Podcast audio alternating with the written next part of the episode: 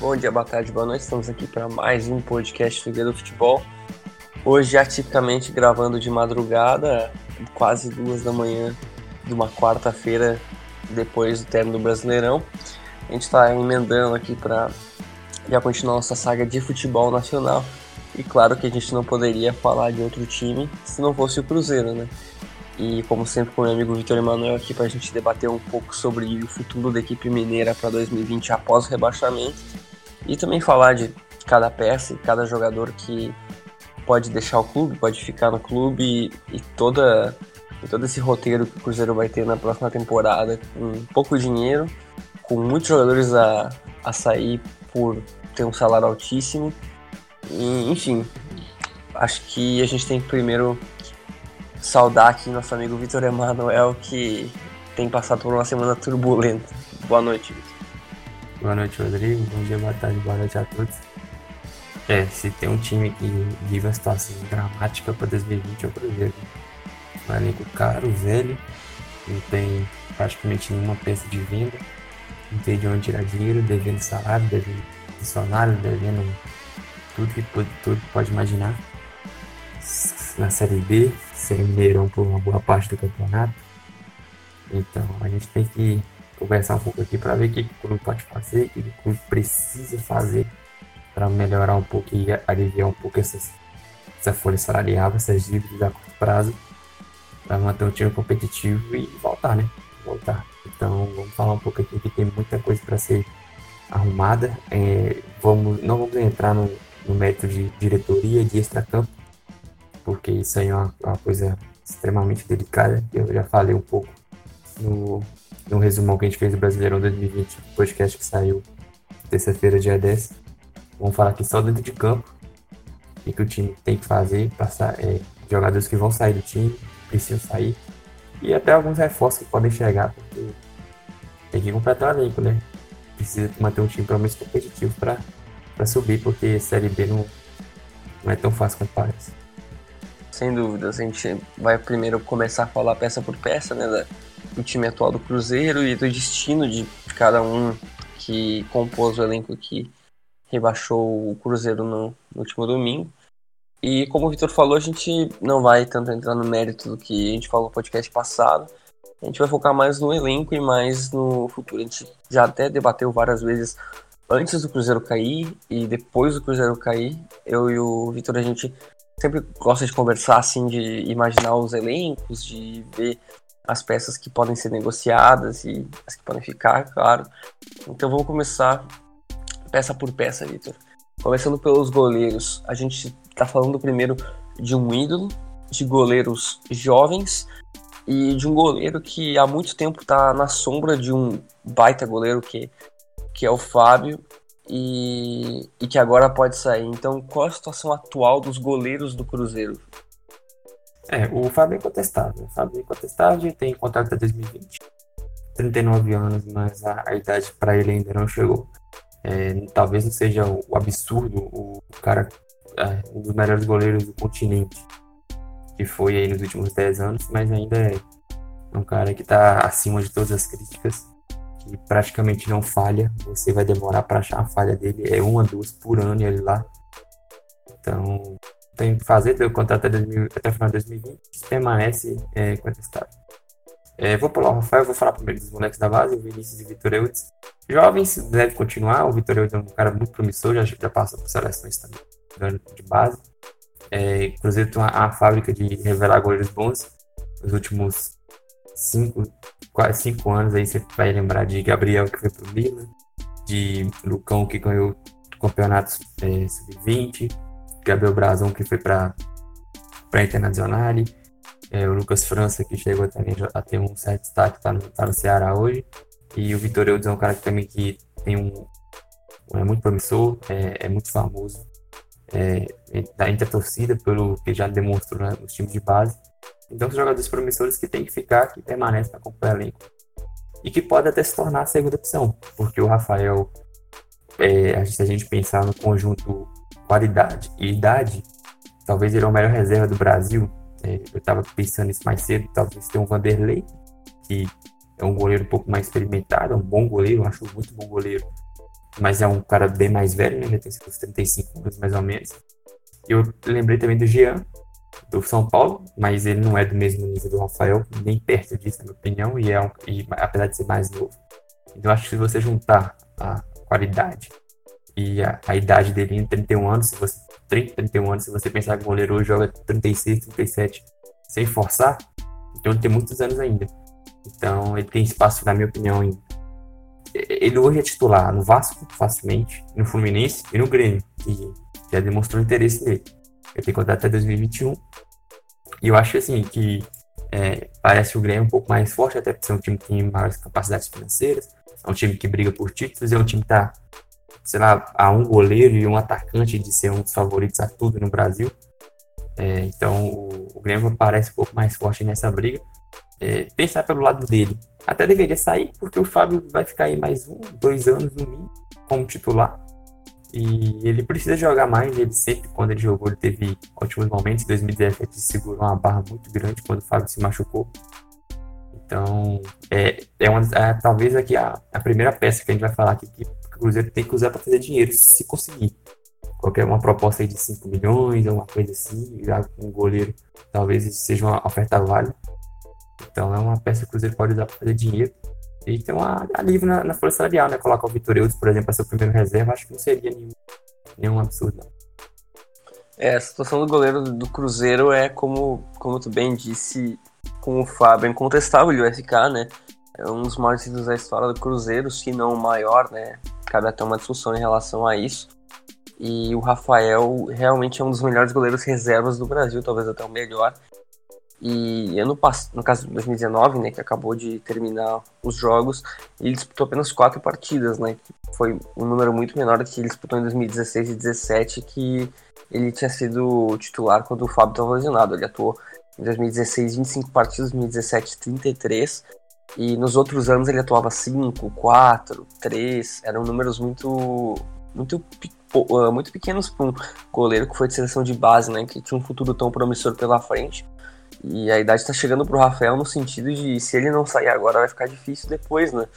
Porque ele já tá com 30 anos, nunca foi nem sequer emprestado para outro time, né? O que é bem curioso pela qualidade que, que ele tem. Como tu bem citaste, o Cruzeiro é um grande formador de goleiros. E o Rafael ficou, acabou ficando. E hoje com, por exemplo, agora hoje surgiu que o jornal O Tempo falou que o Rafael vai pro Grêmio. Só estamos ainda vendo se vai ser por empréstimo ou vai ser em definitivo. E acho que é uma boa, uma boa contratação, a gente não vai tanto falar do Grêmio, mas o Cruzeiro tem que dar um jeito de fazer se tornar ou em peças importantes para o elenco na Série B ou em dinheiro, né? Porque a fase do Cruzeiro hoje financeiramente não é boa e o Cruzeiro na Série B não pode se dar o luxo de ter um excelente goleiro reserva, né? Acho que não faz sentido. É, não, não faz sentido e, e se tem times que demonstram interesse na, na aquisição dele, é hora de negociar. E mesmo o goleiro sendo, sendo uma posição que não são jogadores caros, né? O Rafael não deve ganhar pouco e já diminui na folha salarial, né? Então é uma, é uma perda, é um sacrifício que o Cruzeiro vai ser obrigado a, a fazer. Porque se não for ele, vai ser o Fábio com 40 anos e isso não, não, não vai, vai, acontecer. Não vai. Exatamente. Então, acho que de goleiros é isso. Tem mais alguma consideração, Vitor? Não, não, é isso. Agora sobre os laterais, agora a gente tem a posição que uh, gera um pouco de. Gera um pouco de. Não digo dúvida, mas gera um pouco de raiva, né? O lateral é, direita do Cruzeiro.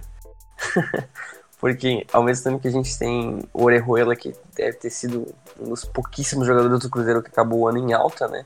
que fez um excelente 2019. Tem o Edilson, que não só foi um jogador que teve atuações pífias, que representou esse Cruzeiro rebaixado de tantas maneiras, seja dentro ou fora de campo, como que ainda causou uma das piores trocas da história do Cruzeiro, que foi concluída em 2018. Então, Vitor, eu vou deixar tu começar, vou deixar tu começar por onde tu quiser, porque é, altos e baixos ao mesmo tempo nessa posição, né? Além do, dos jogadores mais promissores também da base para essa posição. É, vamos lá, vamos começar pelo Orejuela, que foi talvez a, a nossa maior, maior novidade de 2019 do Cruzeiro. Fez um 2019 muito bom, é, tomou conta da, da, lateral direita, o que não é muito difícil também, mas é, ele foi realmente bem. O Orejuela foi um, um, grande lateral direito né, em 2019, é um cara que corre o jogo todo, participa bem no ataque também, é, marca relativamente bem, não tem muitos problemas de defesa, apareceu fazendo gols. Então, jovem, tem 23, 24 anos só também. Então, é um cara que é, foi uma surpresa bem agradável. Veio por empréstimo do Ajax, deve ser contratado em definitivo. Eu vi coisa de 1,5 milhões de dólares. Então, 6 milhões de reais é muito dinheiro para quem não tem nada, mas acho que o Cruzeiro vai ter que arrumar alguma coisa para contratar ele. E ele até pode ser um cara para ser, ser revendido. É, hoje temos alguns times, os principais times do Brasil hoje têm laterais direito consolidados. Né? Se você pensar, os três de São Paulo mais, mais dinheiro, é, mais poderio financeiro tem, lateral direito, Palmeiras, o São Paulo e o Corinthians, Flamengo também. Mas se você for pro Sul, é, o Orejuela seria titular, na, na minha opinião, os dois, por exemplo. É, não sei se ele teria capacidade de fazer um investimento um pouco maior, que se o Cruzeiro contratar por uns 6 milhões de reais, tem que vender pelo menos uns 15 para valer a pena. É, o cara que é titular da seleção colombiana, ou se não é titular, joga bastante também. Então, é, eu acho que é um cara que tem potencial também para a própria Europa, voltar para lá. O cara já, já esteve no Ajax, então já é um cara um pouco mais visado. Então, o Orejuela tem que ser contratado primeiro. Ele tem que ser contratado, aparentemente vai ser, já está sendo é, isso praticamente acertado. E, e é outra peça para fazer caixa. Né? Não vi ainda ser especulado em nenhum outro time. Mas eu, eu acho que isso é opção. Eu, tava, eu conto com uma, uma opção do, do Cruzeiro vender. O segundo aqui é o Everton, que ele ficou bem conhecido pela caneta. Caneta? Foi o chapéu, né? Que deu no Neymar, num treino uhum. de seleção para a Copa América. Aí ele, o Neymar apelou, puxou a camisa dele e tal.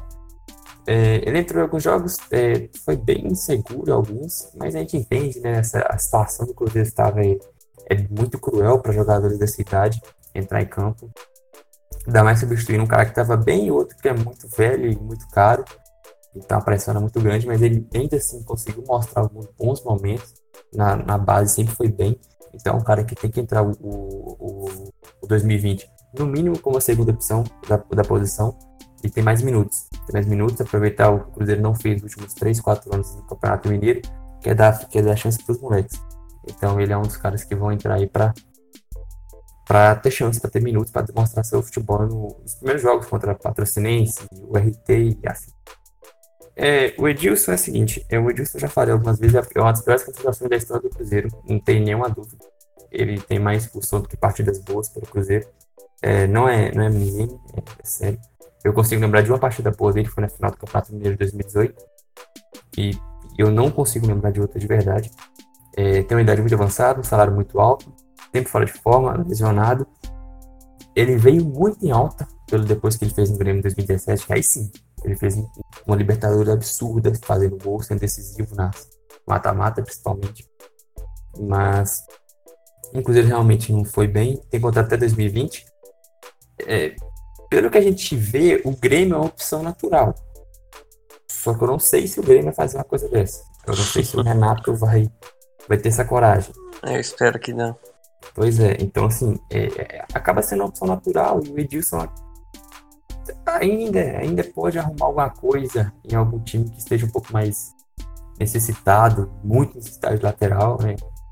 Quem pensa em algum time do Rio de Janeiro, mas é, é, ele tem uma situação muito grave, porque ele é um cara que sempre lesiona, é um cara que tá sempre fora de forma, velho, e velho assim, né? Futebol, obviamente. E tem um salário bem alto é, para posição, então então ele é uma situação muito complicada arrumar destino. É, é complicado arrumar um, um, time que queira segurar essa bomba.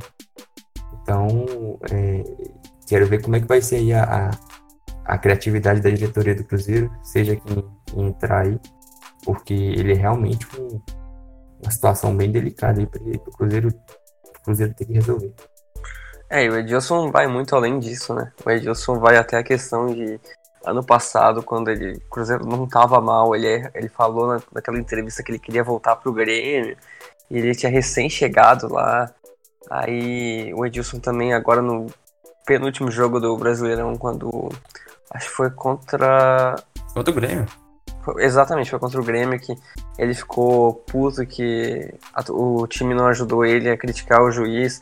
E aí levou uma bronca do Adilson, tanto que acho que nem foi relacionado pro último jogo. Né? Ele tava suspenso, mas o que ele fez com o Henrique nesse jogo, o Henrique, capitão do time, é, é, um, é caso do cara ser afastado. É, e acho que é insustentável ele ficar. Eu acho que o Cruzeiro opta até, se não tiver nenhum interessado, que eu acho, acho que até é difícil. Se não tiver nenhum interessado, eu acho que o Cruzeiro estaria disposto até, sei lá, a, a deixar ele mofando do que deixar ele deixar ele em campo, porque acho que um jogador desses não pode mais pisar, não pode mais pisar no Mineirão da vida com, com a camisa do Cruzeiro. E é. o Edilson, o Edilson ainda foi o primeiro jogador da história a ser rebaixado do Atlético Mineiro e Cruzeiro.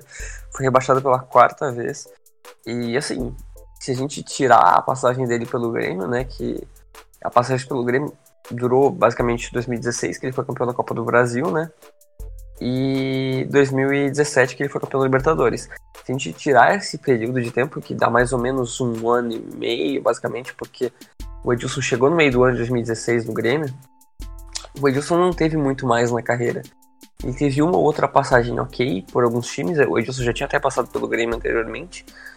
E era aquela coisa, né? Amigo do Douglas, amigo do Renato, aquela coisa. Foi campeão da Copa do Brasil. Na Libertadores ele realmente foi importante. Aquele gol contra, de falta contra o Barcelona de Guayaquil foi importantíssimo na semifinal. E até no gol contra o Lanús, né? Na Arena, que ele deu cruzamento para a área e cabeceou, já cabeceou e o e o Cícero marcou foi importantíssimo. Então é inegável que ele chegou no Cruzeiro em alta, né? O Cruzeiro estava tentando contratar o melhor, se não o melhor, um dos melhores laterais direitos do Brasil na, naquela, na atualidade, na época. E, e foi muito mais, pagou muito mais do que deveria, né? Porque eu lembro que na, na época o Cruzeiro envolveu um jogador, aí ficou aquela ideia da Sassá, tava mais cobiçado, assim, para ser o da lista. E o Grêmio acabou optando pelo Alisson e o Cruzeiro liberou. Mas o acréscimo do Tony Anderson por empréstimo, que depois foi adquirido definitivo, que agora está super bem no Atlético Paranaense. Então o Edilson, além dele ser um, um jogador problemático para o Cruzeiro, tanto pelas questões físicas quanto pelas questões de internas, né, dele com os jogadores do Cruzeiro, ele ainda foi um negócio horrível porque claro que não dá para dizer que se o Alisson estivesse no Cruzeiro salvaria o rebaixamento, mas é evidente que com um problema menos e com um jogador muito importante que era o Alisson para o Cruzeiro, né, que hoje talvez os cruzeirenses possam ver isso, o Alisson foi um dos melhores jogadores do Grêmio na Libertadores. O Alisson era titular absoluto no Cruzeiro, gente. É, e o Alisson marcou um gol importantíssimo contra o Palmeiras, marcou um gol importantíssimo no ano passado contra o Estudiantes, o Alisson sempre foi o cara decisivo, o cara, o cara que nos minutos finais sempre fazia diferença, faz, no caso, a diferença pro Grêmio. E o Cruzeiro envolveu ele numa troca, um jogador muito mais novo, para trazer o Edilson, que hoje tem 33 anos. Então, realmente foi um negócio horroroso pro Cruzeiro. E agora tem que ver se vai ter um interessado. Eu acho que, pelo que a gente está vendo as especulações na lateral do Grêmio, eu acho que o Edilson não está sendo cogitado. Eu acho que teria que ser assim, um negócio de ouro assim pro Grêmio. Teria que ser, sei lá, empréstimo com o Cruzeiro pagando metade do, do que o Edilson ganha. Porque eu acho que, por exemplo, o Grêmio pagar tudo que o Edilson ganha, ou o Cruzeiro. Só se o Cruzeiro liberasse, tipo, o Edilson de graça, o que deve é, acontecer. Eu, eu, acho que, eu acho que o Cruzeiro vai acabar rescindindo com ele. Se ele aceitar, né? É, esse é o problema, porque esses caras, eles não rescindem contrato, né? Esses caras eles esperam, aí o primeiro mês que tu para de, que tu atrasa o salário dele, o cara te coloca na justiça e arranca 10 milhões de ti. É, é complicado. Mas eu acho que a qualidade técnica do Edilson, acho que ele cabe claramente em alguns times da Série A, em times inferiores, logicamente. Mas o problema é que eu acho que vai ser um problema que o Cruzeiro rescindir com ele, né? Porque ele não vai querer abandonar o salário milion, quase milionário que ele tem, né? É. Ele não vai Mas... receber esse lugar nenhum. É, exatamente. Mas enfim, acho que da lateral é isso. E agora já partimos para a zaga do Cruzeiro, que é, acho que é um setor que o Vitor tem muito mais a falar do que eu, porque eu não posso dizer com essas palavras, mas basicamente vocês perderam um ídolo em 2019. Né? É, eu vou deixar ele por último. É, é o Léo, começar pelo o, outro ídolo da, da zaga. O Léo é um zagueiraço, é, muito subestimado, é, falha muito pouco, o cara que muitas vezes conserta as cagadas do, do Dedé. E óbvio que não é do nível do Dedé, longe disso. Mas é um bom zagueiro, um ídolo muito identificado, mais de 300 partidas pelo Cruzeiro. Vai ficar pra, até para mentorar a molecada que surgiu no final do final de ano, que começou a ter mais espaço, quando a coisa apertou, né? Quando certas pessoas começaram a, a se machucar, como sempre. E ficou até 2022 e fica tranquilamente até. E eu tava até conversando com você, é, igual ao Fábio até o Henrique, eu vou falar daqui a pouco. São caras que têm salários altos, óbvio, o cara que tá no clube há quase 10 anos.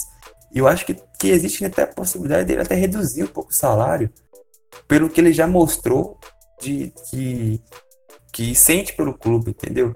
Lógico que é, não dá para ficar se apegando a sempre a, a, amor ao cara era torcedor do clube quando era criança, mas é, é tipo de cara que sempre, sempre, sempre com, com o clube, com os outros clubes, nunca entrou em polêmica boba, nunca entrou em, em provocaçãozinha barata.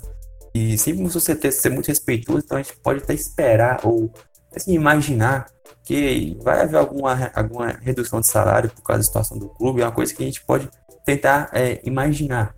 É coisa que a gente não, vai, não consegue esperar de outros jogadores, mas eles, eles como são ídolos, são mais identificados, a gente pode esperar alguma coisa assim. E ele tem contato bem mais longo também até 2022, então é permanência certa.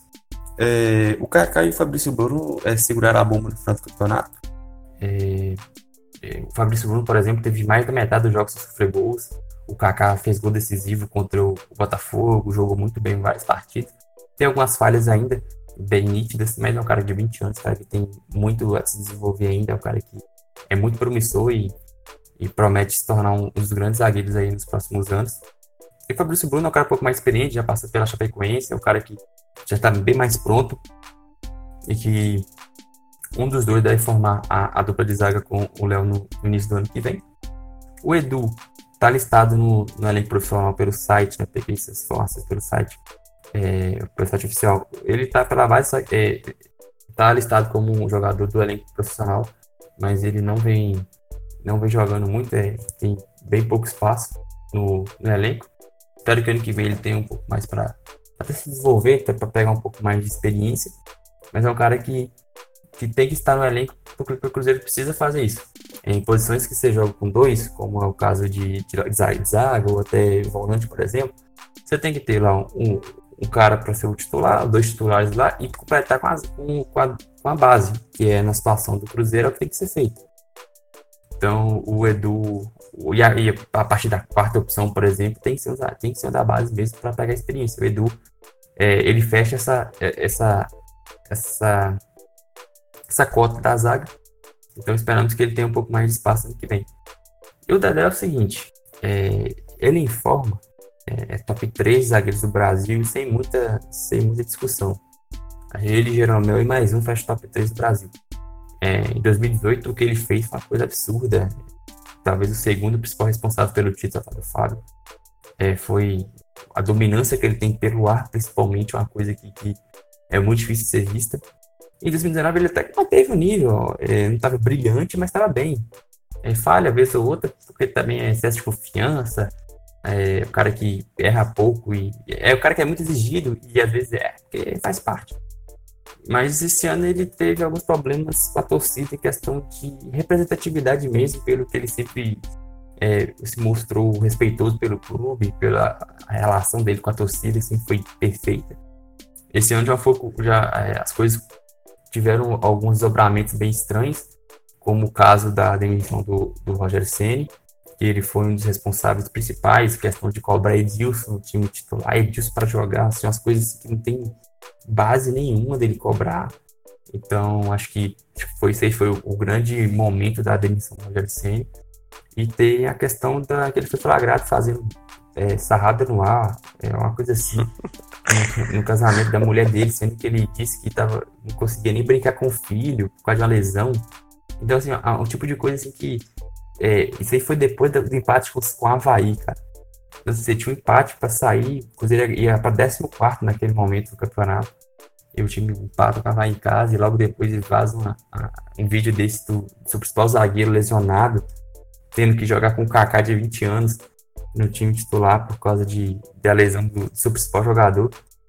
Então, é, foi uma coisa que arranharam bastante a, a, a, a imagem dele. Acho que ele não tem mais clima para ficar no Cruzeiro, sinceramente. Só se mudar muita coisa aí. É, tem um salário muito alto. E como eu falei, é um cara do nível muito acima da média. O Dedé hoje é titular em todos os times do Brasil, não tenho a menor dúvida disso. Qualquer zaga boa aí que você imaginar, talvez do Grêmio, por conta da, da do idolatria que o Kahneman tem, mas sim, acho que você não você concorda comigo que ele é mais zagueiro que o Kahneman. Mesmo, é, pode ser abaixo do Jeromel, óbvio, mas é, hoje em dia, por causa da lesão, ele fica abaixo. Mas assim, é, ele titular no Palmeiras, é titular no Flamengo, que são os times aí do momento. Então ele tem espaço de qualquer time, tem 31 anos, mas ele já mostrou que, mesmo depois de lesões graves, ele volta muito bem. Ele ficou praticamente três anos parado, que fez em 2018 foi uma coisa absurda. Então ele, ele ao meu ver, ele é o principal ativo do Cruzeiro. Acho que o Cruzeiro consegue fazer uma boa venda com o Dedé e é um cara que vai ajudar a liberar um pouco da folha, porque é um salário muito alto. É, eu acho que tu sintetizou bem o que o que o sentimento com o torcedor até, né? Não só um analista do Cruzeiro, mas um torcedor tem pelo Dedé, porque foi, como eu disse, uma perda de um ídolo, né? Foi. Decepção, foi o... cara. É, foi o, basicamente a destruição da imagem de um ícone que vocês tinham, né? O Dedé foi muito importante em vários títulos que o Cruzeiro teve nos últimos anos e, e representava muito o que o que o torcedor sentia, né? E quando tu tem esse laço quebrado torcedor entre o teu ídolo, realmente as coisas se complicam. E eu acho realmente bem difícil ele continuar, até porque, como tu disse, ele tem um valor de mercado interessante, que pode ser aplicado tanto em relação a dinheiro ou a formação de elenco, acho que nesse caso mais específico em relação a dinheiro. E claro que é difícil esse momento, né? Esse momento que o torcedor do Cruzeiro sentiu, porque parecia que ele realmente não estava ligando o que estava acontecendo com o time, parecia que ele realmente estava ligando só para uma panela que o, que o elenco basicamente tinha, em vez de ajudar o time, né? Por exemplo, o sentimento que o Orejuela, que ficou chorando depois das partidas teve, recém chegou no time, o Dedé, que estava lá há muito tempo, estava cobrando Edilson no time titular. Então, realmente, são é uma diferença de mentalidade, eu posso dizer assim, e, e sobre a parte do Léo, realmente é um zagueiro que muita gente achava ele secundário, né? Um, um zagueiro que estava ali basicamente, não sei se nem eu posso dizer isso, mas a gente mamava no, no Dedé e, e se aproveitava do, do, jogador que era o Dedé e melhorava. Nossa, o Léo já limpou a barra do Dedé tantas vezes, cara. E essa foi a impressão que todo mundo teve do Léo, né? E hoje, aparentemente, ele é o grande, o cara mais identificado do, um dos mais identificados do elenco do Cruzeiro hoje e já tem a permanência garantida para 2020. E talvez, como tu disse, até com redução de salário. Então é, é muito legal que esse sentimento que ao menos um dos defensores do, do Cruzeiro a torcida ainda tem. Aí, ainda sobre os jogadores jovens, né, o Fabrício Bruno, um jogador muito interessante, que foi até bem no Chapecoense, que acho que se não for aproveitado ainda tem um valor de mercado interessante. Mas eu acho que é uma Não, boa. Fica. É, eu acho que é uma boa peça para 2020. Até pela questão da idade, né? Muito mais, muito mais novo que os outros zagueiros.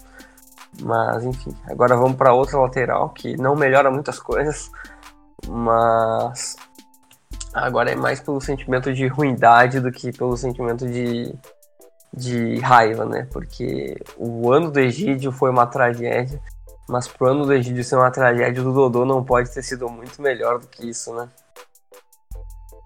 É bem o que eu falei na, na Twitter. É, assim, o, o Egídio é, fez, nunca foi um lateral de elite, nunca foi. Mesmo nos anos lá do bicampeonato brasileiro, ele teve muitos momentos criticados pela torcida é, do time do 11 titular. Ele era basicamente o único que tinha algumas críticas, os outros 10 era só alegria. Só que ele sempre cumpridor, cumpridor é, é uma posição que é complicada no futebol mundial, aqui no Brasil, então você conta nos dedos, laterais esquerdos, direitos também, que são de nível bom. Só que esse ano, pelo amor de Deus, esse ano o Egídio foi muito mal. O cara teve a, um, percentual de acerto de 14% dos cruzamentos do Campeonato Brasileiro. Contra o, Fortaleza, um jogo já na reta final decisivo, extremamente decisivo. Ele entregou um gol pro Portão Paulista e logo depois do Orejo abriu o placar. Então, é, foi um jogo péssimo dele. Eu nunca vi ouvir uma vaia tão grande no estádio igual aquela. Então, é, realmente é, é, é fim de ciclo. O cara que é caro, o cara já tá já um pouco mais experiente, tem três anos também. Então, acho que não tem, não tem mais, não tem mais clima para ele, não tem mais clima. O cara que é extremamente campeão pelo Cruzeiro, tem duas, dois brasileiros e uma Copa do Brasil pelo clube. Mas acho que chegou ao fim mesmo. E agora tem que ver se vai haver interessados, né? Eu acho que as chances dele até são um pouco maiores por conta da carência da, da posição. O problema é o salário, tem que ver uma questão de, de, de diminuição de salário. Mas é um cara que, apesar disso tudo, é, não tem clima. Eu acho que por falta de opção, existe a possibilidade de ficar se também é um cara que sempre respeitou muito o clube, então é um cara que às vezes até aceita uma redução salarial de, de alguma forma, um cara que nunca aparentou estar. É, nunca aparentou estar assim. É, como, é, esteja, esteja alheio ao, ao, momento do clube, ele nunca aparentou estar tranquilo com a situação, mostrou indignado, mas esbarra na qualidade mesmo, esbarra na qualidade. Só que ele, eu acho que por falta de. Eu, eu acho que ele tem mercado em alguns times, dependendo do valor que ele, que ele, que ele vai cobrar de salário, por exemplo.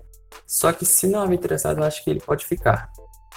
É, então é uma situação que é complicada, porque é um pouco mais velho também.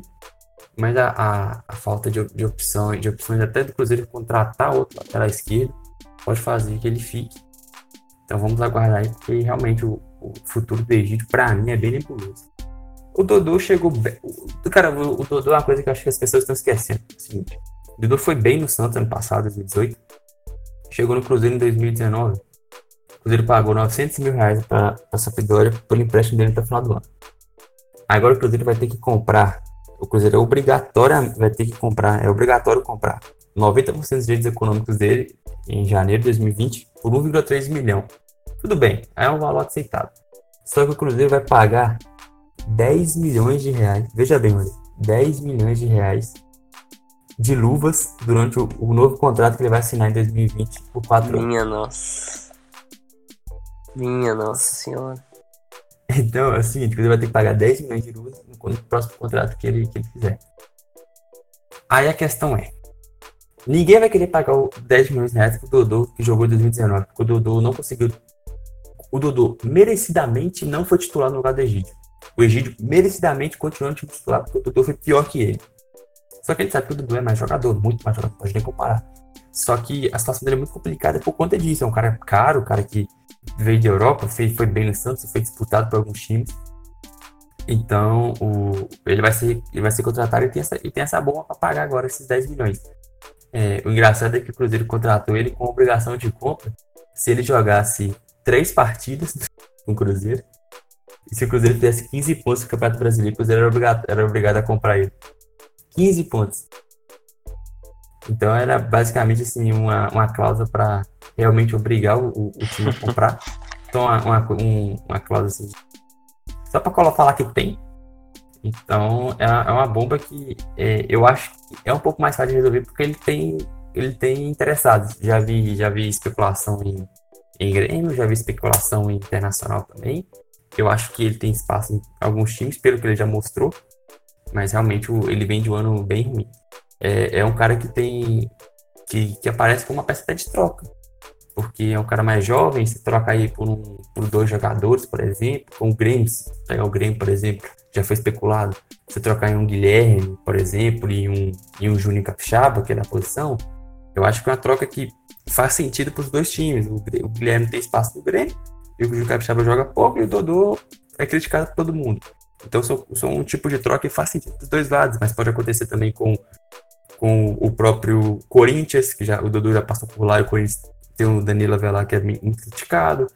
Pode acontecer até com o próprio Palmeiras, que o Diogo Barbosa não, não, não agradou. Então é um cara que tem algumas opções para pintar algum outro time. E o outro jogador é o Rafael Santos, o cara da base, 21 anos. Já teve alguns, algumas chances até com o Mano Menezes, mas jogou pouco. É, fico curiosidade para ver também em, em, em, janeiro. É um cara que, que teve muito pouca chance, é um pouco mais velho para ficar na base, né? Então é um cara que, que precisa ter seu, seus minutos aí no início do ano. É, a, a lateral esquerda é uma posição que precisa de reforço, sem dúvida. É, a lateral esquerda, como tu bem citou, é uma posição muito carente no futebol mundial e isso pode ajudar muito o Cruzeiro a, a negociar esses dois jogadores, né? O Dodô, realmente, eu acho que ele não vai ficar pelo, pelo valor de mercado que ele tem. O Grêmio parece hoje como uma opção viável, né? Aparentemente, o Dodô foi oferecido para o Grêmio e é uma opção interessante no time que tem escassez na lateral. E realmente, ele essas cláusulas no contrato dele são absurdas e se o Cruzeiro conseguir se livrar disso, melhor, porque são mais dívidas que vão acumulando com o tempo. E o Egídio, Deus, eu lembro quando ele saiu do Cruzeiro, que ele foi para a Ucrânia, ele ficou pouquíssimo tempo e já voltou para o Palmeiras, não foi nada bem no Palmeiras, e até tinha uns 30, 30 e poucos jogos por ano. Aí voltou pro Cruzeiro e, como tu bem disse, né? Ele pode não não ser odiado pela torcida, pela pessoa que ele é, mas o futebol que ele apresentou esse ano realmente foi uma coisa horrível. E então acho que mais ou menos os laterais esquerdos é isso. E agora vamos se estender aqui para a volância do time do Cruzeiro, que são algumas opções, algumas jovens, algumas mais experientes. Mas vou deixar tu começar a falar do Henrique, que é acho que um dos seus maiores ídolos da história do Cruzeiro. Né? É, o Henrique eu, eu, vou. Eu já falei é, bastante dele no, no podcast sobre o Brasileirão.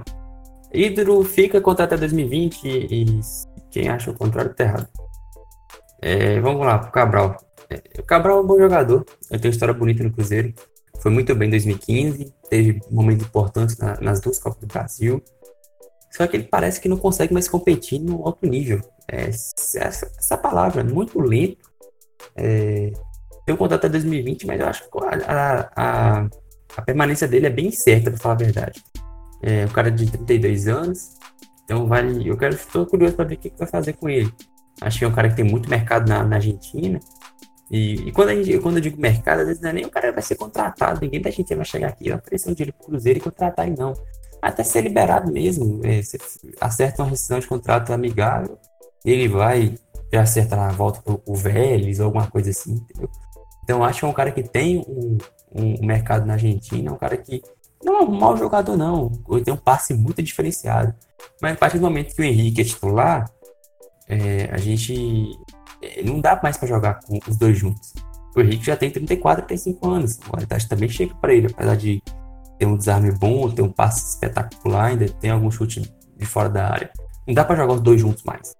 Então, a partir do momento que o Henrique tem que ficar, até para ajudar na reconstrução, o Ariel é, fica, tem uma permanência bem complicada. É, eu acho um cara que tem, até no próprio futebol brasileiro, mas acho que ele tem tá com muito, muito, muita pinta que ele vai voltar para o futebol argentino. O Ederson foi uma ótima surpresa no final do ano, fez partidas muito boas, fez gols contra Corinthians, contra Botafogo, chegada à frente muito, muito boa, forte, rápido, ágil, veloz. Então, um cara que é muito promissor, tem o contrato até 2023 então já está um pouco mais assegurado. Teve especulação dele no Barcelona, que também já é exagero, mas é um cara que é, é um pilar para a reconstrução do Cruzeiro. É, hoje é titular incontestável. O Jadson é, um, é, muito limitado, chegou do Fluminense após uma temporada bem mais ou menos por lá também. É, chegou, é uma contratação que a gente não consegue explicar muito e, e assim, jogou de lateral, jogou de primeiro volante, jogou de segundo volante, mas nada demais.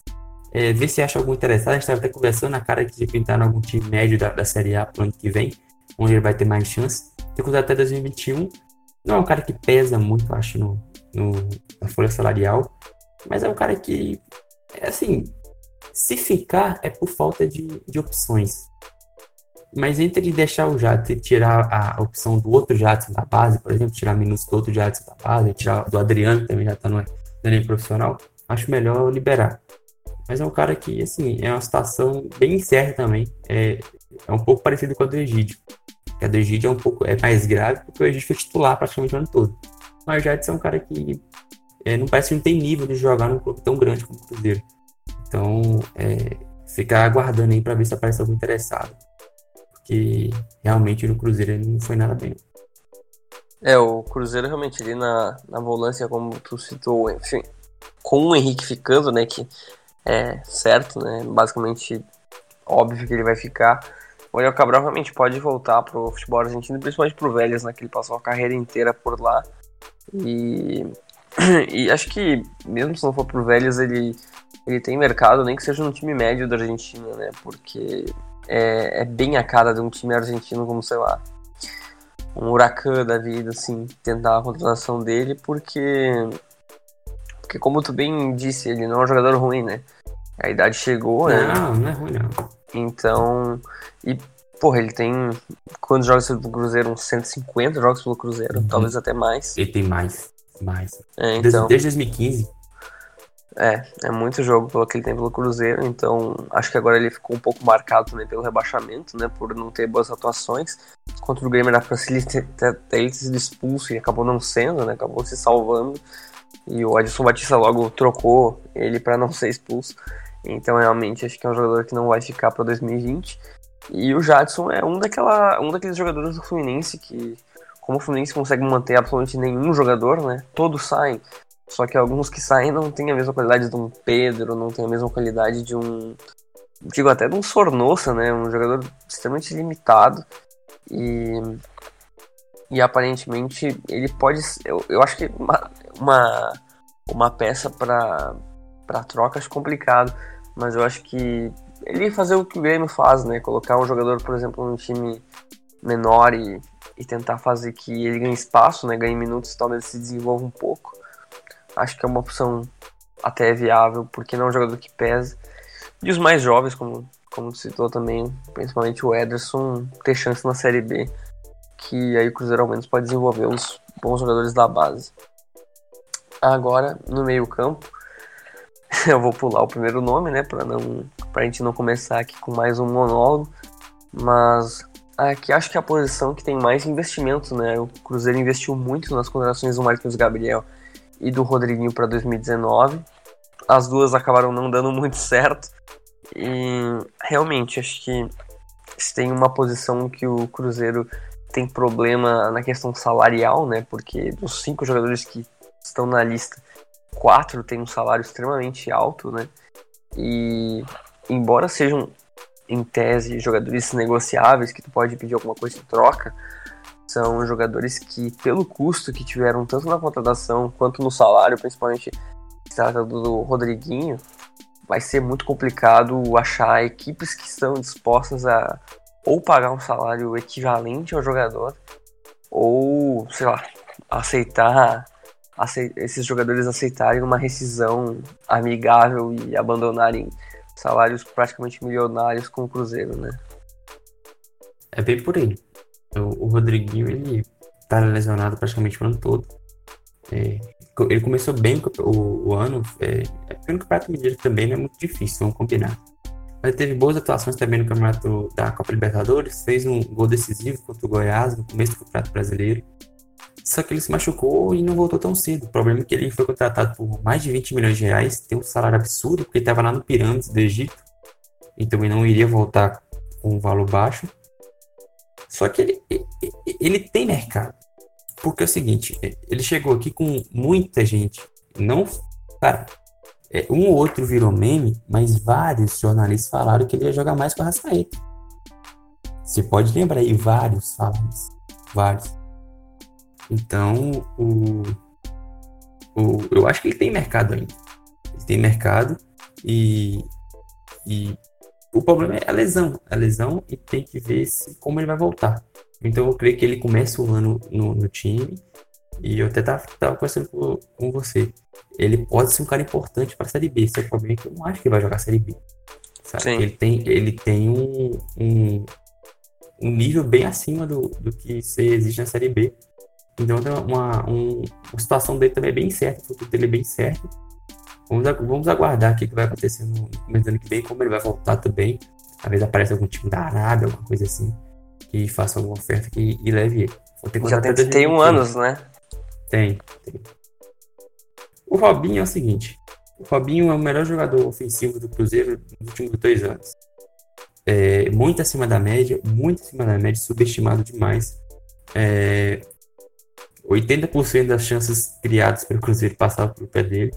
É um cara muito acima da média, fez gol no final de do Brasil. É um cara que tinha uma consideração muito grande da torcida. O problema é que também é, o lado paneleiro pesou contra o Roger Sênio, que também manchou bastante a imagem dele com a torcida. E, e ele seria um cara que é certo que ele é um time grande. Certo. Cara, ele cabe em muito time grande pra, no, no ano. É, a gente pode pensar em, normalmente nos três do Rio, a gente pode pensar no Internacional, por exemplo, com o D'Alessandro cada vez menos jogando cada vez menos. Então, é um cara que teria espaço, um cara muito criativo, tem um chute bom também, um cara que aparece bastante pro jogo. Tenta muito, às vezes erra também, mas ele é um cara que tenta muito. O problema foi a lesão do ligamento contra o Grêmio. Aí a situação muda. Porque ele vai iniciar um ano machucado, deve demorar um pouco para retornar. Se você vai colocar aí seis meses, ele, foi, ele vai voltar só no início do brasileiro, basicamente. Então ele provavelmente agora vai ter que ficar. Vai ter que ficar e agora vamos, vamos dizer como ele vai retornar. Se ele vai manter um nível pouco parecido, porque ele terminou um ano muito mal, mas ele tem. É, vou dizer crédito, né? Porque não tem como dizer mais que pouca gente desse time tem crédito ainda com a torcida. O problema é que ele tem, ele já mostrou muito. Já mostrou muito. Então vamos ver como ele vai voltar. O contrato dele só vai até o final de 2020 também. Então, pela situação dele de, de lesão, ele fica até final o contrato, aparentemente, porque eu não acho que ninguém vai, vai apostar nele machucado. E também acho que só se ele voltar jogando muito para ele renovar, o que eu acho bem provável. O Marcos Gabriel fez um ano muito ruim, tá numa situação muito complicada, a torcida também, o clima dele não, não é, é dos piores, não tem, mostrou muito pouco, cara fez quatro gols no ano todo, não fez nenhum gol no Campeonato Brasileiro. Então, eu tenho um salário um pouco pesado pro nível que ele joga, né? É complicado. É, tem que ver se ele acha alguma coisa aqui do país. É um cara também que pode ser que ache. Pode ser que tenha alguma, alguma outra opção aqui no brasileiro. O cara que já passou por, por Havaí, por Curitiba, Corinthians. É um cara um pouco mais rodado também. Às vezes também consegue alguma transferência para o mundo árabe, onde ele estava antes de, de ser contratado pelo Cruzeiro. Tem contrato até 2021, é um cara um pouco menos velho, não tem como falar jovem, né? Um pouco menos velho. Já tem seus tem 29 anos, então é um dos poucos que ainda não chegaram aos 30 anos na elenco do Cruzeiro. Então, ver como é que ele. como é que vai, vai ficar a situação dele. Acho que ele inicia o ano, mas é, deve ser repassado a algum clube, porque eu não vejo ele, ele permanecendo no Cruzeiro. E o Maurício, é, ele entra em 2020 como uma das principais peças de reconstrução junto com o Kaká, com o Fabrício Bruno e com o Ederson, ele é o cara que, que dá esperança para a torcida. É, incrivelmente sumiu depois do gol importantíssimo que ele fez contra o Vasco no Mineirão. Mas é um cara muito talentoso, muito jovem também. Tem o contrato até 2023, foi recontratado. Contratado definitivo, no caso, recentemente. Então ele vem para ele vem para ser um dos principais jogadores dessa reconstrução. Ainda mais que os principais é, que disputariam vaga por ele seriam Robinho e Rodrigues, que estão lesionados. Então, Maurício entra em 2020 com uma, uma esperança bem grande por, por parte da torcida. É, o meio-campo do, do Cruzeiro, como, como até falei no começo, o problema é muito pela idade, né? Os jogadores têm salário alto, uma idade já avançada, e como tu bem falou também, acho difícil um Rodriguinho jogar Série B. Acho impossível um Thiago Neves permanecer no Cruzeiro na é, situação que aconteceu. Esse cara aí, né? Que a gente. Não sei se quer citar esse homem aí. É o seguinte, esse cara, assim, é, falando agora. É, eu tô tentando é, revezar aqui o lado torcedor e o lado formativo, mas assim, esse cara não pode mais vestir a camisa do Cruzeiro. Assim, não pode. De todos esses, de todos esses, ele, ele é o pior. Não dá. Então, vai ver se, um, se o Fluminense aí, que é apaixonado nele, lá, o Mário, Mário Bittencourt, o Celso Barros, alguma coisa, surgiu boatos de Grêmio atrás dele de novo, então se o Renato possa fazer essa fala pra gente aí, porque esse cara, assim, ele não pode mais mexer com a empresa. É, aparentemente, nem o Renato, né, o Renato aparentemente vetou a contratação dele, acho, acho que até te mandei o link antes, que aparentemente o Renato vetou a, a contratação do Thiago Neves por ser um jogador realmente muito caro, e um cara extremamente descompromissado, né, o Cruzeiro caiu, o cara tava fazendo festa, não existe não existe nenhum cenário que o Cruzeiro possa aproveitar um jogador desse nível que ganha um salário altíssimo e que agora está cada vez mais velho e não sendo decisivo. E realmente acho que a situação do Thiago Neves é muito o que vai acontecer, porque ele não vai querer rescindir. O salário dele é ridículo E é realmente, acho que é uma coisa assim, Fluminense, apareceu um time na Arábia aleatório querendo levar ele. É Aposentar também seria uma boa. é, também, tá, também acho difícil. Mas é um jogador que não pode mais fardar o, manto celeste. E acho que desses, o mais, não diria provável, além do Maurício, óbvio, acho que o mais, pro, mais possível de ficar é o Robinho, né? Porque como tu bem citou, ele ainda assim ele foi importante para o Cruzeiro nos últimos anos. E apesar de ele ter mercado em alguns times da Série A, eu acho que não seria nenhum absurdo ele jogar, ele jogar a Série B ano que vem. E até talvez redimir com a torcida, ser um dos principais pilares da equipe no, na volta para a Série A. Então acho, acho que é um. Não digo viável, mas acho que é possível. E o Rodriguinho e o Marquinhos Gabriel acho realmente complicado. Acho que o Marquinhos Gabriel ou volta para o exterior ou vai para um time tipo Inter, que adora aproveitar uns caras assim. É, o, Robinho, eu só não cravo que ele sai. Eu só não. Eu só não cravaria que ele sairia para um time grande por causa da lesão. Mas se ele não tivesse lesionado, ele sairia para um time grande. É, eu acho que são, são peças, né? São peças. Eu acho que o Robinho ainda, querendo ou não, ele pode ser uma troca por empréstimo, que troca por um cara que talvez não seja do mesmo nível, mas que talvez tenha potencial para crescer, troca por um jovem por empréstimo, assim, uma troca com uma equipe como o Inter, por exemplo, tu pega um meio campo, sei lá, o Sarrafiori, que não teve muitas oportunidades em 2019, tu pega um jogador assim, desse nível, um cara que não tá tendo muitas oportunidades, mas que tem potencial para desenvolver, por um cara que teoricamente é pronto, né, e que pode te dar alguma coisa já a curto prazo, e acho que uma troca assim é, é relativamente possível, não acho nada muito inviável. Mas enfim, pra gente não estender tanto, vamos pro ataque do Cruzeiro. O ataque do Cruzeiro rendeu alguns, alguns milhões a cada jogador, porque o que o Cruzeiro paga por mês para, por exemplo, Fred, para Pedro Rocha, que ficou por empréstimo, é uma coisa absurda, né? Um, são várias opções, algumas extremamente jovens, outras já mais experientes, algumas com problemas internos, né? E algumas contratações extremamente caras. Então esse ataque do Cruzeiro é basicamente um mix, né? Tem absolutamente de tudo e cada um ficou marcado por alguma de alguma maneira em 2019, gol. né? É, só não tem gol. Um dos piores ataques da primeira divisão. É, é muita gente, mas vamos lá. É, o Joel ele voltou assim meio que do nada depois de ter rodado por Santos, por Botafogo, Havaí, Marítimo de Portugal. Foi cortado da Copa da África por Camarões porque estava com problemas cardíacos. Ele que foi bem no, no Curitiba em 2014, ele foi contratado pelo Cruzeiro. Nunca jogou nada no Cruzeiro, foi mal. É, mas é um cara que, assim, ele foi bem no Coxa, teve bons momentos em Portugal, mas, assim, não parece ter jogado, ter nível para jogar num, time grande na, nas exigências que tem no Cruzeiro. É, acho bem complicado ele ficar, que tem contrato até só, só até o meio do ano. É um cara que deve deixar o clube, a não ser que ele destrua o campeonato mineiro, uma coisa assim.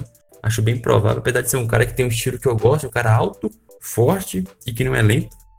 É, é um Sassá que corre mais, por exemplo. É, então, é um, é um estilo de jogador que eu gosto, porém que não, realmente não deu certo. É, na época até parecia uma aposta aceitável, mas realmente não deu. O, falando de Sassá, ele veio. Ele, é um cara que eu defendi bastante. É, ele sempre entrava fazer seus golzinhos. Mas assim, realmente o, ele é muito limitado tecnicamente. É extremamente limitado. A bola realmente bate na canela dele e volta.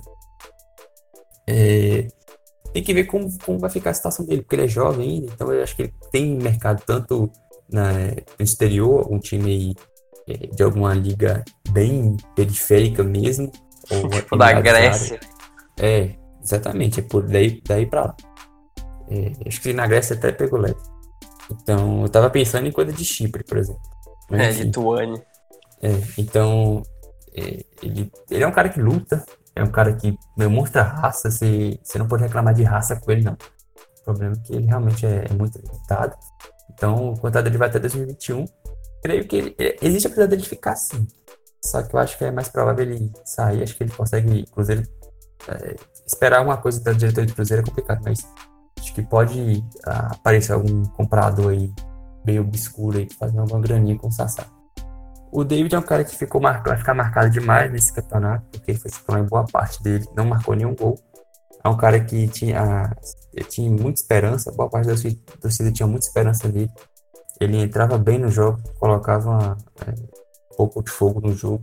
Criou bastante chance, só que ele realmente peca muito na finalização, é um cara realmente limitado. Teve um episódio lá da uma proposta de 25 milhões de reais que o Cruzeiro recusou por ele, uma coisa assim que não dá para acreditar. É, eu acho que ele tem mercado. Esse é o cara que eu acho que tem mercado. Que é um lugar um pouco mais organizado. É, consegue, pode tirar um pouco melhor dele. Ele foi bem no Vitória. Tem até 2022. Então vamos ver. Eu acho que o clima dele pra torcida não dá mais. Torcida odeia ele. Então realmente vai ter que sair. É um cara que não acho que não tem um salário muito alto. Mas ele pode. Esse aí pode render alguma grana se consegue conseguir enganar algum bobo, né? Se aparecer alguma proposta meio bem inexplicável de algum time euro, é, europeu ou, de, ou, da, do mundo árabe, assim, que tá apostando puramente na idade do jogador. Pode ser que aconteça alguma coisa, mas algum empréstimo para um time, ou algum time da Série A, acho que é o mais provável no momento. É, o Fred uma situação assim complicada, porque ele tem um salário muito alto. Um cara de 36 anos, um cara que fez 5 gols no campeonato, 3 de pênalti. Cara que tem aquele problema ainda do, do Atlético, que cobra 10 milhões na FIFA pela contratação dele, dizendo que tinha uma multa no contrato para negociações com o Cruzeiro. Então, um cara que tem tudo isso por trás. É, já foi especulado no Fluminense, acho que a torcida, a torcida do Fluminense é bem dividida quanto a isso. Acho que muita gente quer, mas muita gente entende que ele realmente não tem mais nível para jogar no, no, no, na elite do futebol brasileiro. Ele realmente é um cara que não tem mais nenhum tipo, nada, nenhum resquício de velocidade. Se ele nunca teve, acho que hoje ele realmente não consegue nem competir nesse, nesse aspecto. É, até a, a finalização dele ainda é, ainda é acima da média, mas ele precisa de, uma, de um contexto muito, muito favorável para ele conseguir render. Acho, acho complicado ele ficar pelo salário, que é muito alto, mas também é difícil achar um interessado. A, a, aposentadoria nesse caso aí já não é tão absurda, porque tem 36 anos, né? Então é uma, é uma opção. O Ezequiel chegou em setembro de empréstimo, mas não vai ser culpa definitivo, vai retornar no Botafogo, jogou pouco, é muito jovem também e é, não teve tempo de mostrar nada, realmente vai voltar. O Pedro Rocha chegou, fez barulho, acumulou algumas ótimas partidas, é, principalmente contra o Atlético na Copa do Brasil, mas caiu muito desempenho, lesionou e não vai ficar. É caro, tem salário de um milhão de reais por mês, pelo que dizem. Vai voltar ao Spartak Moscou, cara que vai voltar futebol brasileiro no, no, no ano que vem para algum outro time. Porque ele realmente ele não era ruim, mas no Cruzeiro o desempenho dele caiu demais e foi uma grande decepção. É, você me avisou, né? E, e realmente.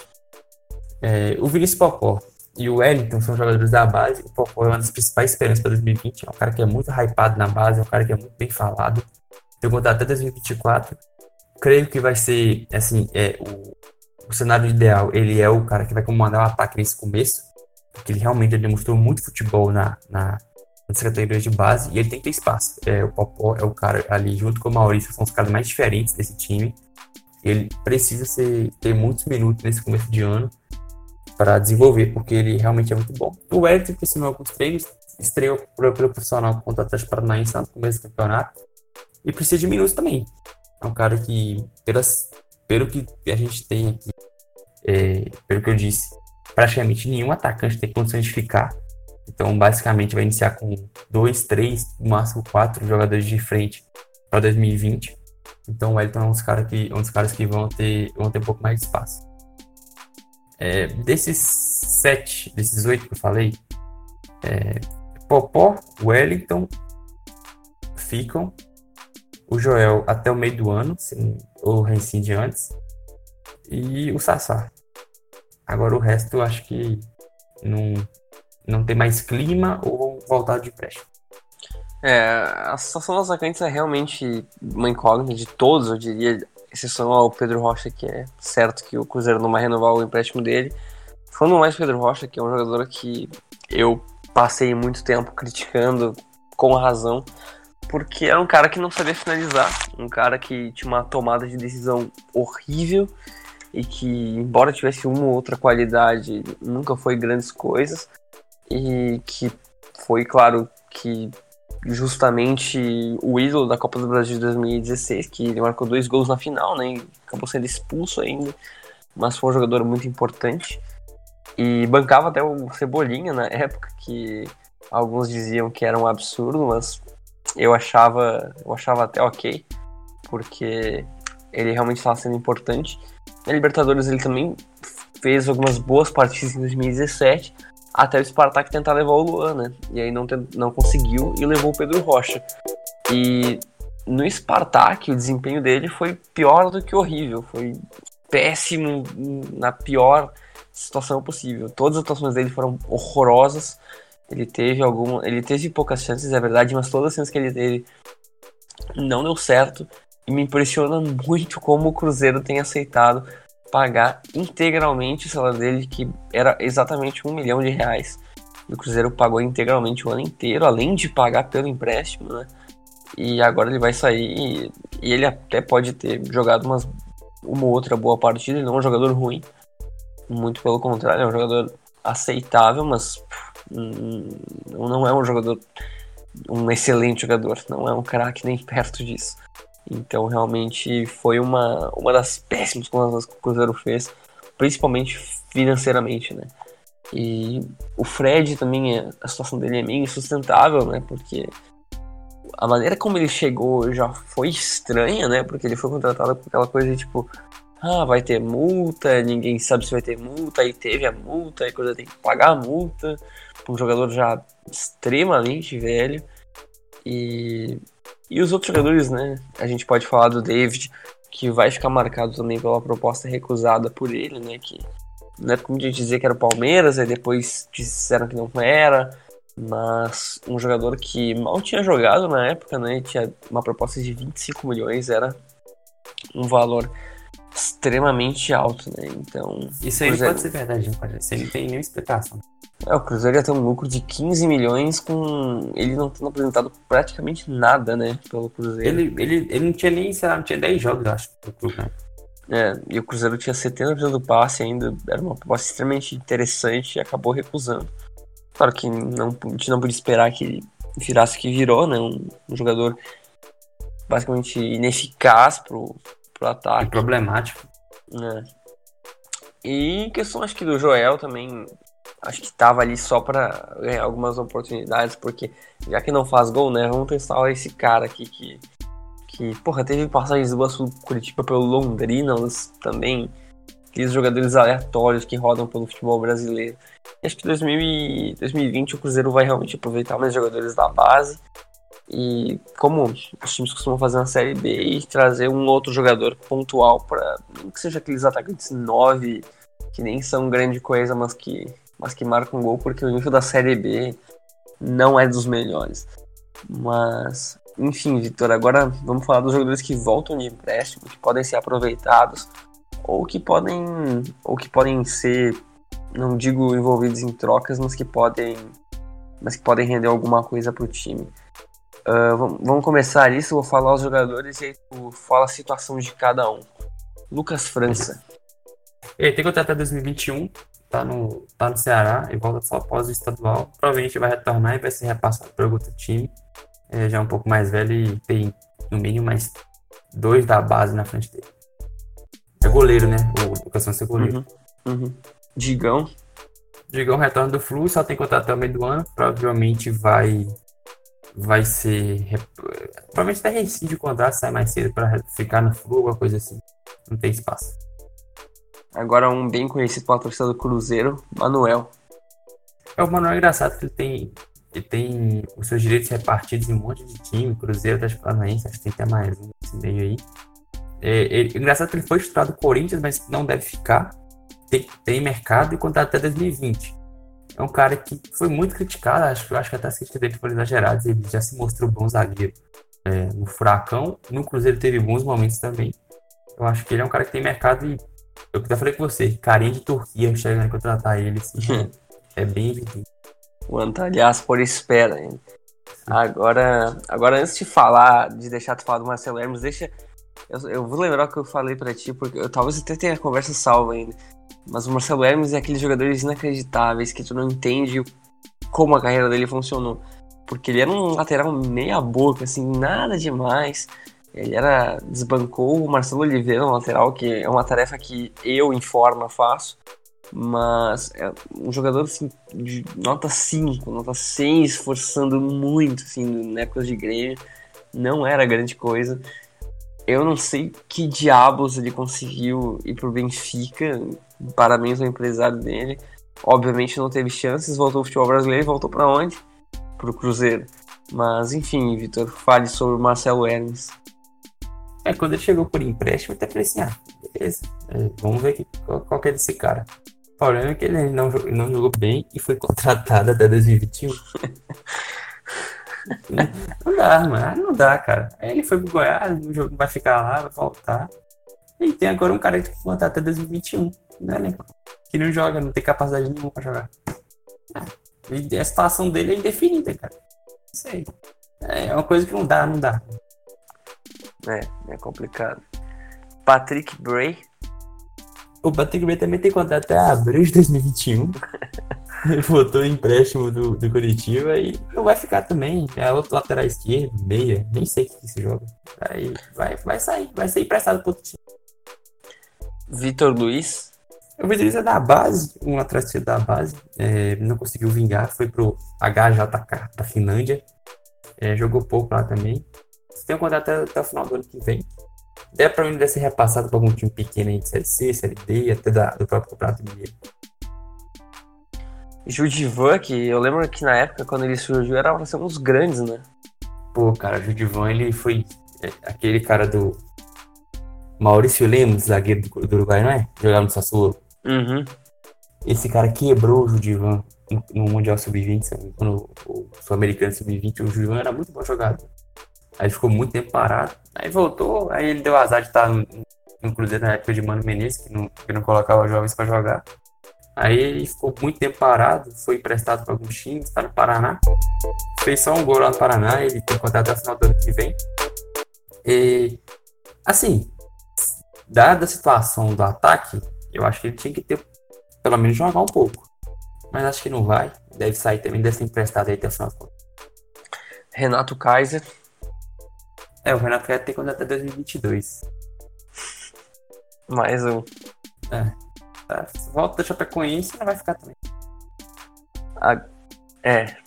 Agora encerrando os jogadores por empréstimo, falar um pouco das necessidades do Cruzeiro. Depois de todo, toda a nossa conversa que a gente teve sobre cada posição. Então, vamos, vamos começar bem simples. Uh, falando um pouco das necessidades, começar pelo posição do goleiro. Basicamente ali o não está resolvido, né? Não, não tem muito, muito mais o que fazer, né? É, mesmo se o Rafael sair, é, tá resolvido. Temos, temos três goleiros ali para encarar uma. E na lateral direita? É, na lateral direita, se o Revelo ficar, tá resolvido. Se não, precisa de um reforço para não colocar as coisas nas costas do, do Everton, né? Partindo é. do pressuposto que o Edilson também não fica. Então, se o Orejuela ficar, resolvido. Se o Orejuela não ficar, precisa de reforço. Na zaga, que, que tu pode pensar ali numa posição que tem alguns jogadores, né? Para mim também tá, tá fechado, mesmo se o Dadé sair. Você vai ter Léo, Kaká e Fabrício Bruno, zagueiros que são de bom nível até para a Série A. Perderam, o Cruzeiro perdeu jogos com eles, mas não foi nem um pouco por culpa deles. E tem o Edu na, como quarta opção. Então acho ele que tá tranquilo para aguentar a Série B. Qualquer coisa, se ele tiver alguma lesão grave no meio do ano, você traz alguém por empréstimo ali só para fechar a, lacuna. Mas eu acho que também a, a posição de zagueiro tá, tá resolvida. E na lateral esquerda?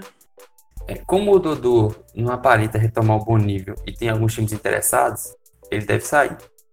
O Egídio é, é, bem complicado, porque ele, se ele ficar, ele vai ficar como titular. Acho uma situação muito complicada. E o Rafael Santos, apesar de ser jovem, ele, ele ainda nunca demonstrou ter tanta qualidade assim. Então hoje é uma, é uma posição que precisa realmente de um, de um lateral para chegar para ser titular. É uma posição que está bem carente, né? E na volância, Vitor, tu acha que pode ter mais peças mesmo que seja para compor elenco? É, a, a, a, dupla já está fechada. Henrique, Henrique começa, mesmo que a, a, as condições físicas dele tendem a diminuir cada vez mais, porque a idade chega.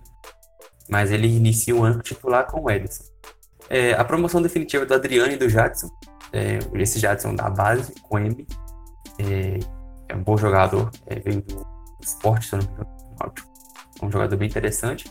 O outro Jadson pode ser que compra, é, que compra posição ali, com a, a vaguinha na ali, mas é, a priori é, acho que dá para trazer um reforço sim para disputar a posição com o Henrique com o Ederson e, e, não precisar de colocar os meninos mais inexperientes de, de primeira, assim, quando alguém, for, alguém machucar, alguém for suspenso.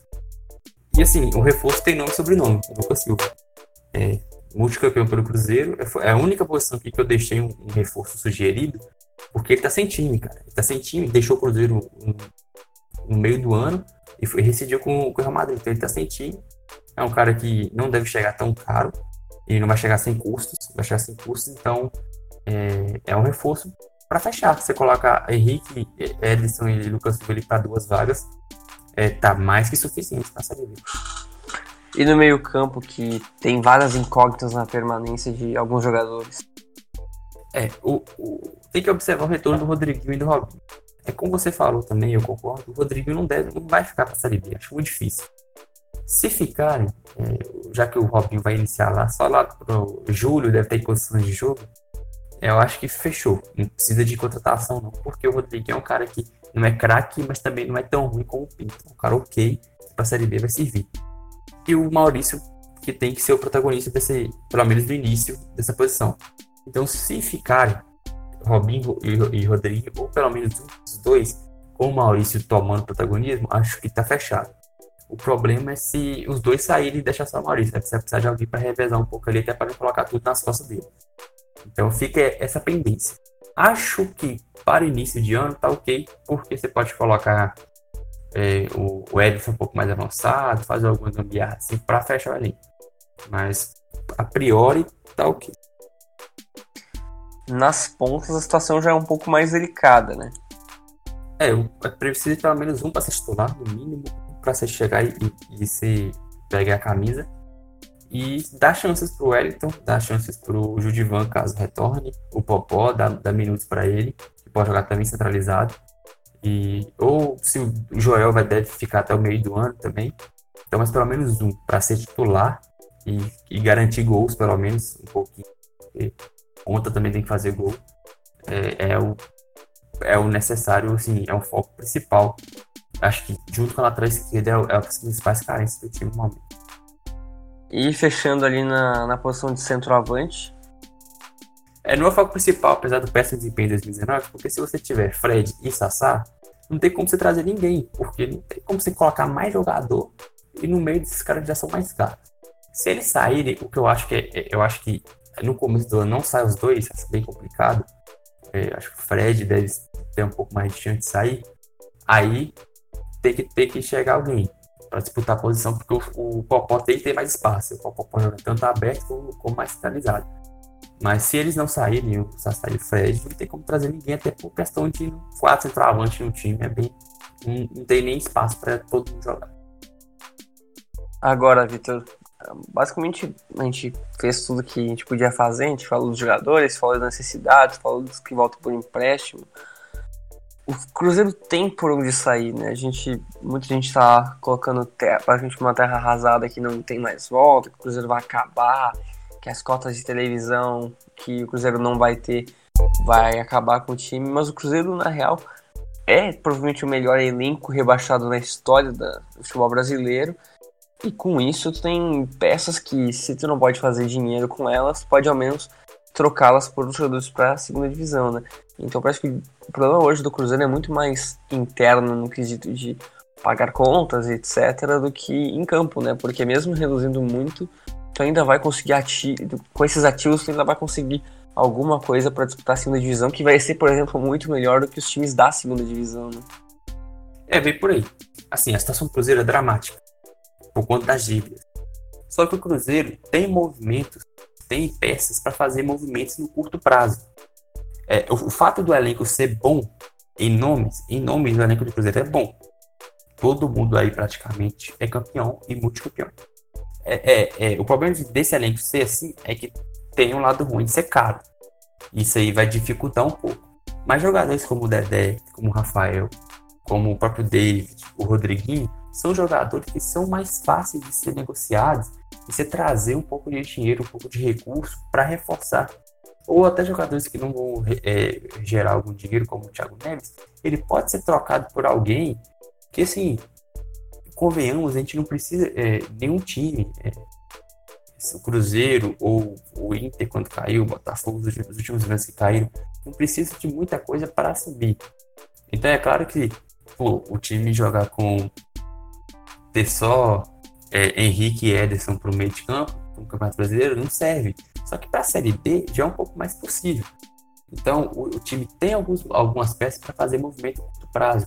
Eu, eu, eu, vejo o Dedé com o mercado, eu vejo o próprio Fred ainda com o mercado, porque é, pelo nome, o David, o Marquinhos Gabriel, o Dodô, o Sassá, o, Rodriguinho se recuperar da lesão, iniciar o ano bem, eu acho que também tem mercado.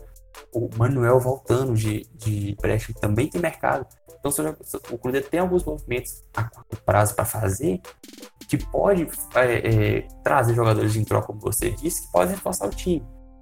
Então a situação é, é dentro, dentro do clube, é, diretoria, dívidas, é, problemas com o Mineirão agora que foi destruído, é dramática, dramática. Só que, só que o elenco, o elenco do clube vai chegar na segunda divisão com condições de, de acesso, porque o Cruzeiro não pode nem cogitar não subir, é, é um pouco menos complicado, porque você vai manter ainda um, um time base. Se, se, todo mundo sair, por exemplo, a gente, a gente conta com Edilson, Dedé, Thiago Neves, Fred, Egídio, David, Marquinhos Gabriel, Sassá e Dodô saindo e um entre Rodriguinho e Robinho.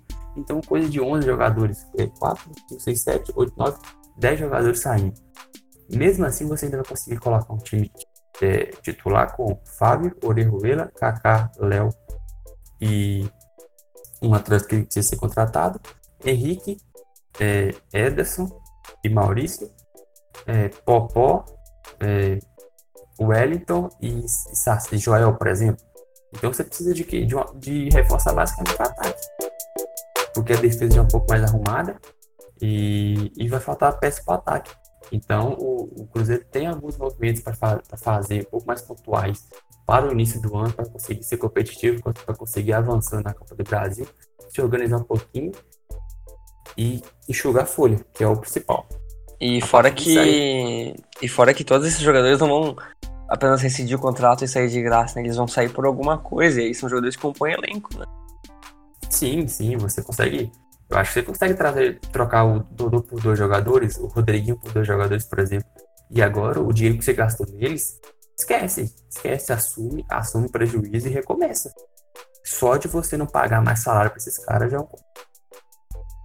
Sim, sem dúvida nenhuma.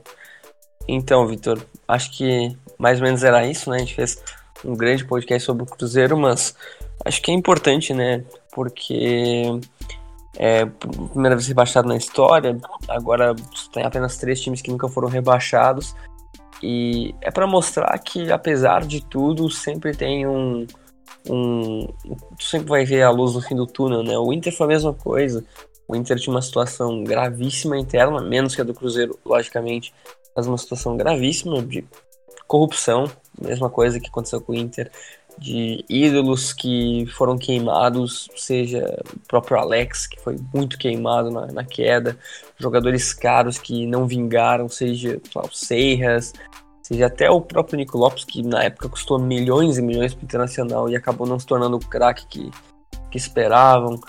E o Inter fez alguns movimentos ruins, e mesmo na Série B, por exemplo, trocando de técnico, né, que o, que o Zago caiu ainda na quando o Inter estava na segunda divisão, o Inter subiu sem muitos sem muitos sustos e teve assim aparições péssimas, péssimas. Teve jogos horríveis. Sendo que eu tava falando até pro Vitor, o Cruzeiro não tem que se preocupar em questão de ah, não vai subir. A, a diferença da Série B para a Série A é uma coisa absurda. Porque é uma coisa enfrentar um, um Cruzeiro horrível, uma coisa enfrentar um Oeste horrível, uma coisa enfrentar um time que lá, tá brigando para não cair na Série B e uma coisa um time brigando para não cair na Série A. A distância dos times são abissal. Então, eu acho que o Cruzeiro vai passar por necessidades, óbvio que vai. O elenco vai ficar muito mais barato, mas não é o fim do túnel, né? não é o fim do mundo. A gente dá para ver uma luz no fim do túnel e que 2021 o Cruzeiro, no ano do centenário, vai estar jogando a, a Série A novamente. É, e além de tudo, tem aquela questão do seu time grande, né? É mais fácil você atrair jogadores, mesmo com toda situação. Ainda, ainda é mais tranquilo para o Cruzeiro atrair um jogador interessante do que o Oeste, por exemplo, que você citou. Exatamente. E além de questão de, lá, coloca 5 reais o ingresso, vai lotar o estádio, né? Isso, é, se você pensar em algum jogador que não tem espaço em algum grande clube, é, vamos supor, o cara criticado aí no Grêmio. Não falou André, falou hum. Michel, pode ser? Pode ser. O Michel. O Michel, com todo o problema, o Michel vai preferir jogar no Cruzeiro que no Oeste. Sim, obviamente. E pode ser. E pode ser. O Michel ainda é um jogador muito interessante. Tu pode colocar até um jogador que não tem um grande nível. O exemplo que eu sempre dou é o Rafael Thierry, né? O cara era terceiro zagueiro do Grêmio, fez uma boa Série B pelo esporte, foi líder, o esporte subiu e no Grêmio ele não, não vai fardar nunca. Então, até esses reforços que nem são tão bons jogadores assim, na Série B funcionam. O Guilherme foi artilheiro da Série B e nunca ganhou uma chance pelo Grêmio. Então, esses jogadores funcionam e quando eles forem escolher um time, porra, Cruzeiro, óbvio que na Série B vai ser uma grande opção, porque querendo ou não, tu vai estar em evidência, né? Exato. E tem outro detalhe. Vai aparecer algum jogador identificado que vai vir para falar que vai ajudar. Você pode ter aparece. certeza. E eu aposto em certo boliviano aí. oh, sempre, sempre, sempre. Moreno aparece. alto, bonito, é, sensual. Exato. Então é o seguinte, e, e, outros tempos eu não queria não, mas nessa situação aí tá vindo aí. Entendeu? Então, e, jogadores que passaram pelo time aí há alguns anos, que já foram campeões ou não, é, sempre aparecem. Então, é, são algumas pequenas situações que tem que se agarrar para se montar um time competitivo e subir. E subir com um time barato, liberando todos esses jogadores medalhões aqui que eu falei, e dando espaço para base, que é o que vai fazer esse time chegar a algum lugar e, e na verdade não só o Cruzeiro, né? Como é, vai ser o futuro de boa parte dos times do Brasil. Sim, e como eu até te falei ontem, né? Uh, às vezes o rebaixamento é apenas um meio para tu salvar o teu time, porque eu lembro do Inter, se o Inter não fosse rebaixado e, por exemplo, a gestão do Pífaro continuasse lá, o Inter ia estar sendo um berço da corrupção ainda. E o Cruzeiro, eu acho que talvez o rebaixamento apenas evidencie isso, mas vai que o Cruzeiro se salve e tal. A corda vai continuar lá, né? Porque uma coisa é tu escapar do rebaixamento, outra é ser rebaixado. Quando tu deixa uma marca na história, a permanência dos, dos cânceres no time é muito improvável, né? É quase. Imagina, por exemplo, lá, o Thiago Neves joga o último jogo do Cruzeiro no Brasileirão, marca um gol, o cara vira ídolo. O cara. Eu ia falar exatamente essas, essas palavras. Então, então, imagina. Aí o cara. Aí a bola de neve é só aumentando. Exato. E aí é só aí, muito, se tá muito com maior. 700 milhões, se tá com 700 milhões de dívida eu, esse ano, vai terminar 2020 com um bilhão. E aí, aí vai cair, porque vai ser inevitável. Aí quando cair, aí sim. A situação já é dramática agora, vai ser quase irreversível se caísse. Daqui um ano, caísse no centenário, entendeu? Então, assim, é, é, é, é horrível cair, é horrível. Ainda mais para o time que nunca passou por isso. Só que é, a situação é, é, complicada, mas ainda há possibilidade. Sim. Se demorasse mais um pouquinho da forma que estava indo, às vezes caía de uma forma irreversível. Sim. E, e agora a torcida tem que ter paciência, tranquilidade, dar espaço para a base e esperar daqui 3, 4 anos para voltar a ser competitivo, né? nem, nem, nem ganhar título. Daqui 3, 4 anos voltar a ser competitivo daqui 5, 6, 7 voltar a disputar os títulos. Vai ser sim, porque. E não adianta. Você não é o Flamengo que ganha 200 milhões de reais da televisão. Você não é o Corinthians que tem 30 milhões de torcedores. Não é. Então você tem que ir com calma.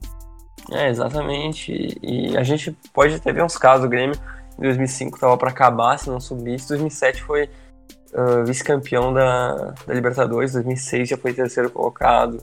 O Inter subiu e dois anos depois, praticamente, no caso, um ano depois, né, um ano e meio, dois anos depois, já praticamente foi vice-campeão da Copa do Brasil. Então as coisas não, não acabam tão fácil. A situação do Cruzeiro não é irreversível, claro que tá tudo muito errado, mas o Cruzeiro não tem que quitar 700 milhões amanhã. Não é assim que funciona. É, tanto que a gente, é, tanto que a gente vai ver, tem milhões de clubes né, em situações tão ruins quanto o próprio Atlético Mineiro, né? Claro que não vai voltar a ser campeão de uma hora para outra, mas não é tudo o fim do mundo, né? Então acho que acho que o torcedor cruzeirense tá ciente disso, ou vai começar a ficar ciente disso com o tempo. E talvez seja até interessante para para a torcida do Cruzeiro voltar a ter aquele espírito de, de uma torcida unificada, né? Que não tenha atritos entre a própria torcida e que se una em um prol de, de apenas o time claramente melhorar para a próxima temporada. Mas enfim, Vitor, alguma consideração final? Não, não, acho que é só isso mesmo. Nós falamos bastante sobre sobre esse time e passamos um panorama que, eh, do que a gente acredita que vai ser o 2020. Né? Acho que vai ser mais ou menos isso, a não ser que apareça algum patrocinador aí absurdo, alguma coisa assim fora do, do comum, ou se para mim aparece alguma outra dívida aí que a gente não conhece e termine de afundar. Mas assim, se nada de muito, muito muita, uma revolução muito grande na, na aparecer aí, acontecer, acho que vai ser mais ou menos isso que vai acontecer, vai ser o do Cruzeiro em 2020. É, era isso então, Vitor. Vamos, vamos fechar aqui e também já dar a nossa ideia que a gente está pensando agora fazer um, um grande resumão de cada time nessa, nesse meio agora que os times vão parar de, de jogar agora do Brasileirão. Antes dos estaduais, a gente quer falar um pouco de cada time, panorama para 2020, falar um pouco sobre a situação de cada time, do que precisa, questão de reforços também. A gente quer trazer um torcedor específico de cada time aqui pro podcast para acrescentar, porque claro que o Vitor, por exemplo, tem muito mais propriedade para falar do Cruzeiro do que eu. E com certeza um torcedor, por exemplo, do São Paulo vai ter mais propriedade de falar do São Paulo que a gente, do Santos, do Flamengo, do Corinthians e todos os clubes grandes do Brasil. Então é uma ideia nossa, a gente quer trazer isso para 2020 e trazer um conteúdo bem especial, né, que a gente já está preparando no Twitter e a gente já está insano, né, Vitor? É, por aí, a gente pretende falar aí dos, dos 12 ou 13 clubes do Brasil aí, tá trazendo é, os torcedores, é, Cruzeiro e Grêmio, a gente consegue é, nos virar aqui falando dos dois. O problema é que a gente, pra gente até não falar bobagem, falar coisas que a gente não tem capacidade de falar tão bem quanto, quanto os próprios torcedores. Então vamos tentar trazer os torcedores dos principais clubes do Brasil para falar, para passar um panorama do que vai ser Grêmio, é, Flamengo, Fluminense, Botafogo, São Paulo, Santos para 2020. E no Twitter a gente está fazendo, a gente vai começar aí começando aos poucos, mas pegar firme a partir da próxima semana com o mercado de transferência que está se, aquecendo, já tem treinador pedindo demissão de clube vice-campeão brasileiro, já, tem, já vamos ter contratações sendo anunciadas e logo, logo mais, muitas trocas de comando. Então a gente promete fazer uma, uma cobertura bem interessante, bem completa para vocês no Twitter. Sempre muito conteúdo, muito conteúdos especiais também de é, sugestões de reforço, jogadores que estariam é, disponíveis para contratações dos clubes brasileiros. Então a gente tá planejando muito conteúdo aí daqui para frente. E peço que vocês fiquem ligados no Twitter que vai ser legal esse, esse mercado de transferência. Mas no mais é isso. Agradeço a todos que ouviram até aqui. Até a próxima. É, era basicamente isso. Um podcast mais longo. Vai ter que editar ainda. Não sei quanto vai dar, mas com certeza vai dar mais de uma hora e vinte. Mas um podcast legal para vocês terem um pouco de noção agora do que vem para frente aqui no Guia do Futebol. Como sempre, estamos disponíveis no Deezer, no Spotify, no Castbox, no SoundCloud. Podem encontrar sempre o nosso conteúdo no Twitter, no arroba Guia do Futebol, sempre com threads novas, informações novas agora do mercado da bola. Conteúdo sempre especial, tanto de futebol internacional quanto do futebol nacional. E era isso. Nessa madrugada gravamos mais um podcast. E esse é mais um podcast do Futebol.